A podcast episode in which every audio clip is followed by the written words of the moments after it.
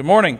Good to see everybody. All those who have been traveling over the past several weeks and are now back in town. Uh, I wanted to take uh, the opportunity before we get started in our sermon this morning, to give you a little update about what we did last week uh, downtown.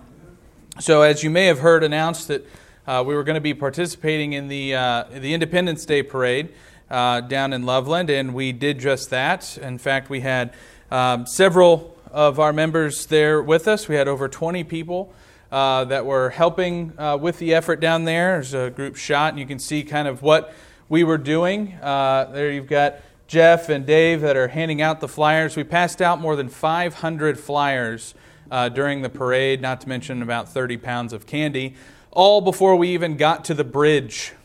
We ran out of stuff before we even got into downtown where all the crowds were. Um, now we know.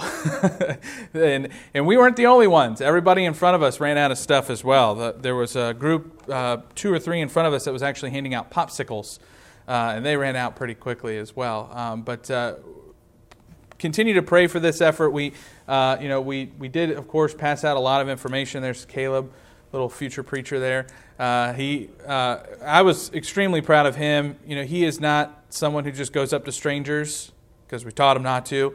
Uh, but in this case, we told him, go hand these out. And he did a fantastic job doing that, as did everybody else there. Pam, I have to, I have to point out Pam. Pam probably passed out about 300 of the 500 flyers.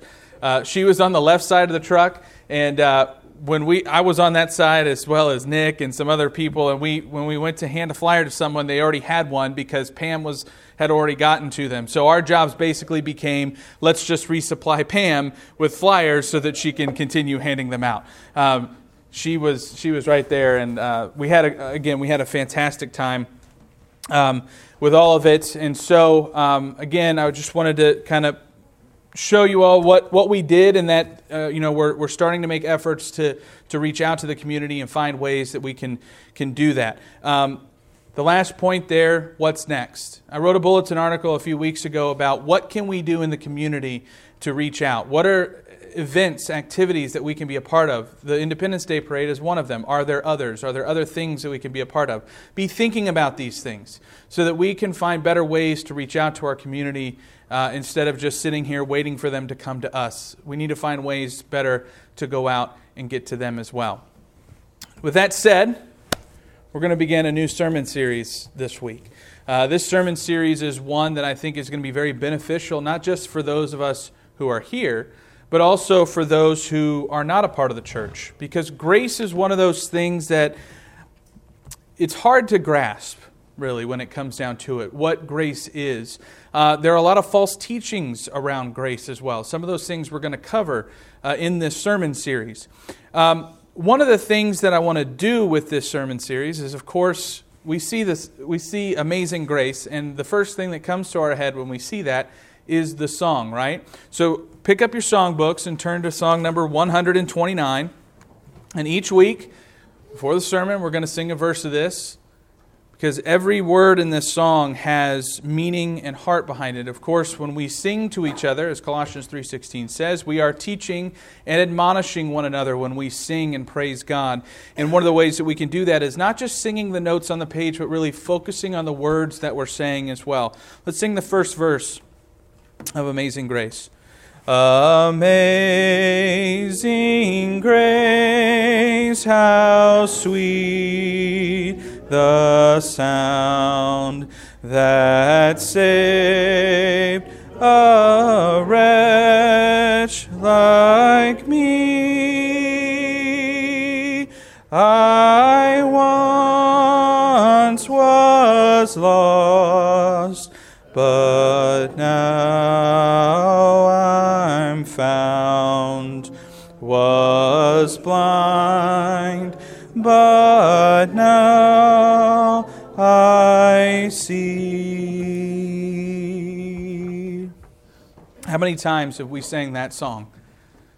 Either in worship, at a funeral, driving in our cars.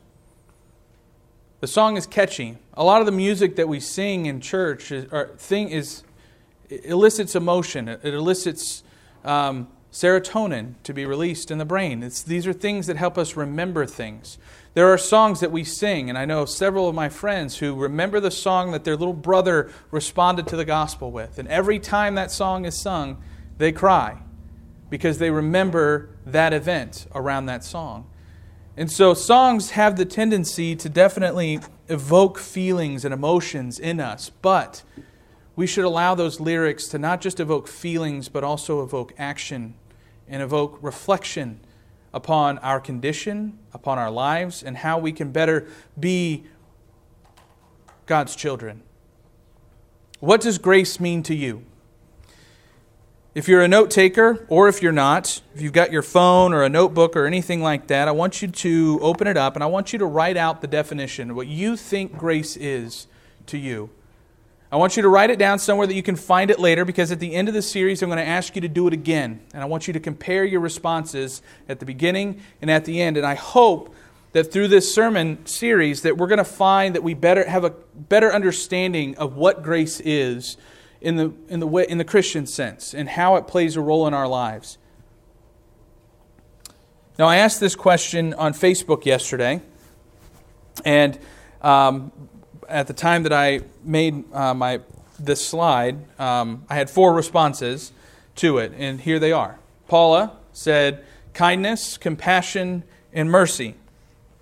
Travis Anderson, who's a, a preacher friend who preaches at the, uh, at the church where Kip and Teresa go when they visit Illinois over there, Travis wrote, Being gifted something I don't deserve or didn't deserve.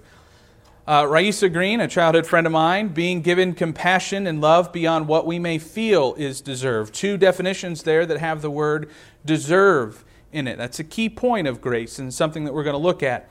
And lastly, a cousin of mine, a, a distant cousin that I've recently found, who's also a gospel preacher, said, When God reaches for you, it is the effect of the reaching shown in your own life. Which I never really thought about it that way. I thought that was really beautiful. I, and I've never, I've never looked at or thought about grace that way. Have you ever thought of, of, of God reaching for you?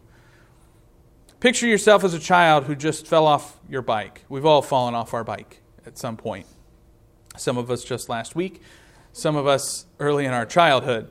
But picture yourself as that child who just fell off the bike and you look up to grab somebody's hand and there they are to reach for you, but you can't see their face because the sun's too bright, the glare's too great, you can't see who it is. And by the time you get to your feet and you brush yourself off and look around, there's nobody there.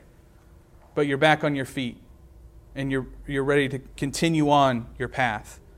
That's what I think of and what I picture when I think of God reaching for us to aid us through His grace.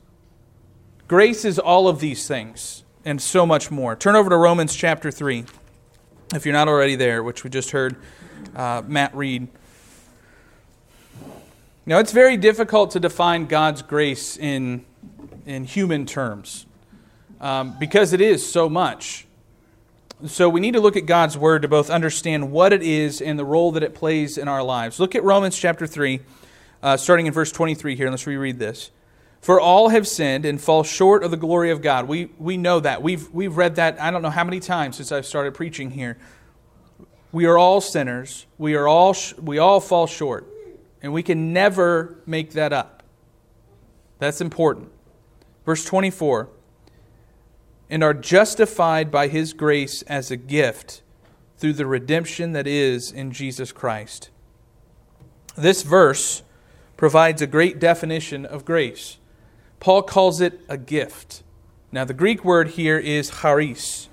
Okay, this word is translated as grace, but it carries the definition of goodwill, loving kindness, and or favor.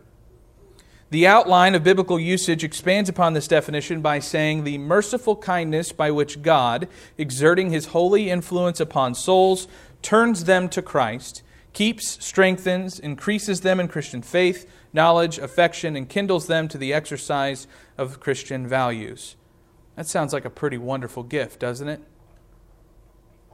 As selfish humans, though, we may look at this gift as something that we receive and we just get to enjoy it. But the gift that's described is more like being gifted a pet goldfish on your birthday. You get the gift, But you can't just look at it and make fishy faces at it. You have to work to keep it alive and well. You have to feed it. You have to clean the bowl, etc., etc., etc. You have to keep the cat away and little hands away. And the same thing goes with grace. It isn't a one time gift that you just open at baptism and it's there. You, and you have it forever and you're good to go. You've punched my, I've punched my ticket to heaven and that's all I got to do. Staying in grace is an important part of the equation here. And we're going to look at that uh, in a future lesson as well. You can fall from grace. You've heard that term before. Now, the root of this word, charis, is chairo. Got the cha in there. It's, it's, not Hebrew, it's Greek. But So, uh, chairo or chairo means to rejoice and be glad. It's a greeting that is often used to mean be well. Now, the fact that this is the root of the Greek word for grace tells me that this gift from God is something that we need to be rejoicing about, that we should be exceedingly glad to have. Right? That's why we sing songs of praise. Notice that we never sing songs about, oh, I'm such a bad person. I'm a sinner. Woe is me. All the songs that we sing are praising God for the grace that takes all of that away. Because we should be rejoicing and exceedingly glad to have this gift. Additionally, the Greek word uh, charisma, or if you read English, charisma, that's where we get the word charisma. Charisma means to, it's, it's the state of being or an attitude that exudes favor from other people, that makes people uh, drawn to you, right? And so this, this Greek word, also deriving from the root chairo and related to charis, is, uh, refers to favor with, uh, with which one receives without any merit of his own. Right?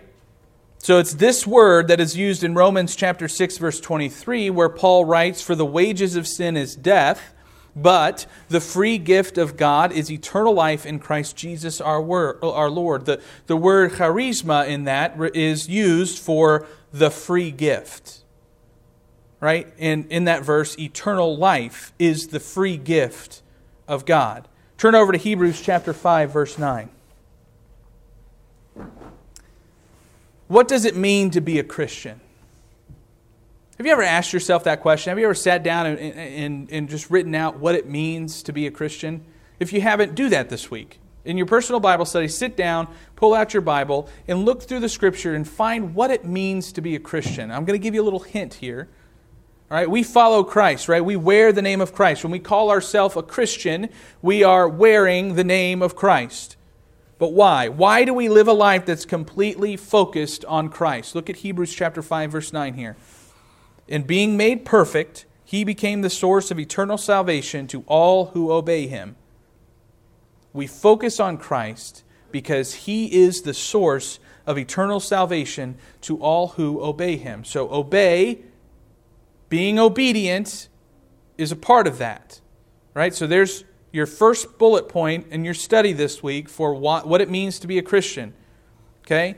Because Christ is the source of eternal salvation through obedience. If Christ is the source of salvation, can it be achieved any other way? If only Christ is the source, can we get it from anywhere else? Can we go to Walmart and buy salvation? Definitely not. Maybe Kroger. Just kidding. Can we save ourselves? Can we, just by being good people, save ourselves? No. Because if we could do that, we have no need for Christ. If it was possible for man to save themselves ever, there would have never been the need for Christ. The old law, the old law was a set of ordinances that man could never fully keep because they were incapable of doing it. That's why Christ was necessary to fulfill the law, to fulfill the prophets, and to bring about salvation, to become that source of salvation. How often have you heard people outside the church, maybe even inside the church, those who are outside of Christianity, make the broad assumption that Christians are so passionate about our faith that we consider ourselves perfect? Like I tell people that, you know, what you're doing is wrong, you shouldn't be doing that, and I'm telling you that because I'm perfect. That's what people think about Christians sometimes. But that's not the case. And that should not be our mindset either. We should strive for perfection, but we should also recognize that perfection is never, ever within grasp. At least for me, my mindset about being a Christian is the complete opposite of being perfect. In fact, it is I'm excited about being a Christian because I know that I'm imperfect and that I need God's grace. That's why I'm excited to be a Christian and excited to have access to Christ through the waters of baptism, to have access to his blood that atones for my sins. And when we look at all of these definitions, specifically the last one there, unmerited favor, this indicates that grace is when God blesses us in ways that, that we have not earned or that have not been merited. This is often referred to as blessings bestowed when wrath is owed. Have you ever heard that phrase before? Another definition of grace. Meaning, not only has the favor or blessing not been merited, but they've been given when, when what was really deserved was God's wrath. And we're going to look at that next week uh, in our sermon as we look at the need for grace, why we need grace. Another way grace is defined is using this acronym God's riches at Christ's expense. Meaning, of course, that riches, favor, blessings, all of these things have been given to us, but they were given at the cost of Jesus' life. Now, when we combine all of these definitions that we've talked about so far, when we combine them together, I feel that we get a broader, albeit wordy, definition. Grace is God's unmerited favor, riches, and blessings bestowed at Christ's expense when wrath was owed. Now let's look at some scripture to get a better grasp of this. Turn over to James chapter 1, verse 17. and while you're turning there, I'm going to build an illustration to help us better comprehend God's grace. God's grace is like a treasure chest. And inside is God's riches, favor, blessing, salvation, etc. Now, here in James chapter 1 verse 17, James writes, "Every good gift and every perfect gift is from above, coming down from the Father of lights." Now, quickly turn over if you will to Matthew chapter 7, starting in verse 9. So so taking what James wrote, everything that we have, we have because God gave it to us. Right? That's a song we used to sing at Kumo. We need to understand why God would do this. Everything we have, we have because God gave it to us, but why? Why would God do this? Look at Jesus' teaching in Matthew chapter 7, starting in verse 9. Or which one of you, if his son asks him for bread, will give him a stone? Or if he asks for a fish, will he give him a serpent? If you then, who are evil, know how to give good gifts to your children, how much more will your Father who is in heaven give good things to those who ask him? God loves his creation even though they're evil, even though they're wicked and turn away from Him, He loves them and He loves to shower His creation with blessings. Every gift or blessing that we have has come from the treasure chest of God's grace. Riches that are immeasurable, which Paul says in Ephesians chapter 2 verse 7. If anyone can give us a better understanding of grace and the role that it plays in our lives as followers of Christ, it's Paul. Every one of Paul's letters refers to grace. He mentions it more than 80 times in his 13 letters. In 1 Corinthians chapter 15 verse 10, and I'll cue up a famous line from Popeye here. By the grace of God, I am what I am. He, as we should, considered everything he had, everything he was, to be the result of God's grace. Nothing proves this more than his statement in 2 Corinthians chapter 3 verse 5. He said, "Now that we are sufficient in ourselves, or I'm sorry, not that we are sufficient in ourselves to claim anything as coming from us, but our sufficiency is from God. Turn over to Acts chapter 17, verses 24 through 25. Now, we need to fully understand that these gifts, that these blessings are given to us by God, not because of anything that we have done, but because of His grace. All right, look here at Acts chapter 17, verses 24 through 25. The God who made the world and everything in it, being Lord of heaven and earth, does not live in temples made by man, nor is he served by human hands as though he needed anything, since he himself gives to all mankind life and breath and everything. It is from God that man receives life and breath. What has man done to merit life? What has mankind done to earn air to breathe? Nothing. In fact, if you look at the beginning of Adam and Eve in the garden, we're going to talk more about this next week. Adam and Eve sinned against God. God told them, do this, they did that. God had every right to destroy them and start over, but He didn't. I'm going to talk more about that next week. Now, I know I like illustrations, so allow me one more this morning. Think for a moment about that pet goldfish we talked about earlier, swimming round and around, making fishy faces at those who are passing by. Who owns the bowl? Not the fish. The man owns the bowl, right? Who owns the water? The man owns the water, not the fish. Who owns the food that the fish eats? The man bought it. He owns it. He chooses when he gives it to the fish, so the fish doesn't own it at all. But what has the fish done to earn the bowl, to earn the water, or earn the food? Nothing. A fish could never do anything to deserve any of that unless it possibly jumped through flaming hoops out of the top of its bowl. Then I would give it extra treats. But that fish has done nothing to earn, to merit the bowl, the water, anything. Anything that the fish receives is given solely based upon the grace of the man who owns it. In a lot of ways, we are exactly like that goldfish. We exist in a world which we don't control and we don't own. Take a deep breath. That air that you just inhaled, do you own it? Did you create it? How about the breakfast that you had this morning or the lunch that you'll have later? Did you create the soil or the seed that the food was grown from? Or, or did you create the animal from which you received the meat? We must consume this food and this air in order to live, yet we did not, nor would we ever be able to create it from nothing. The psalmist proclaims in Psalm chapter 24, verse 1 The earth is the Lord's and the fullness thereof the world and those who dwell therein.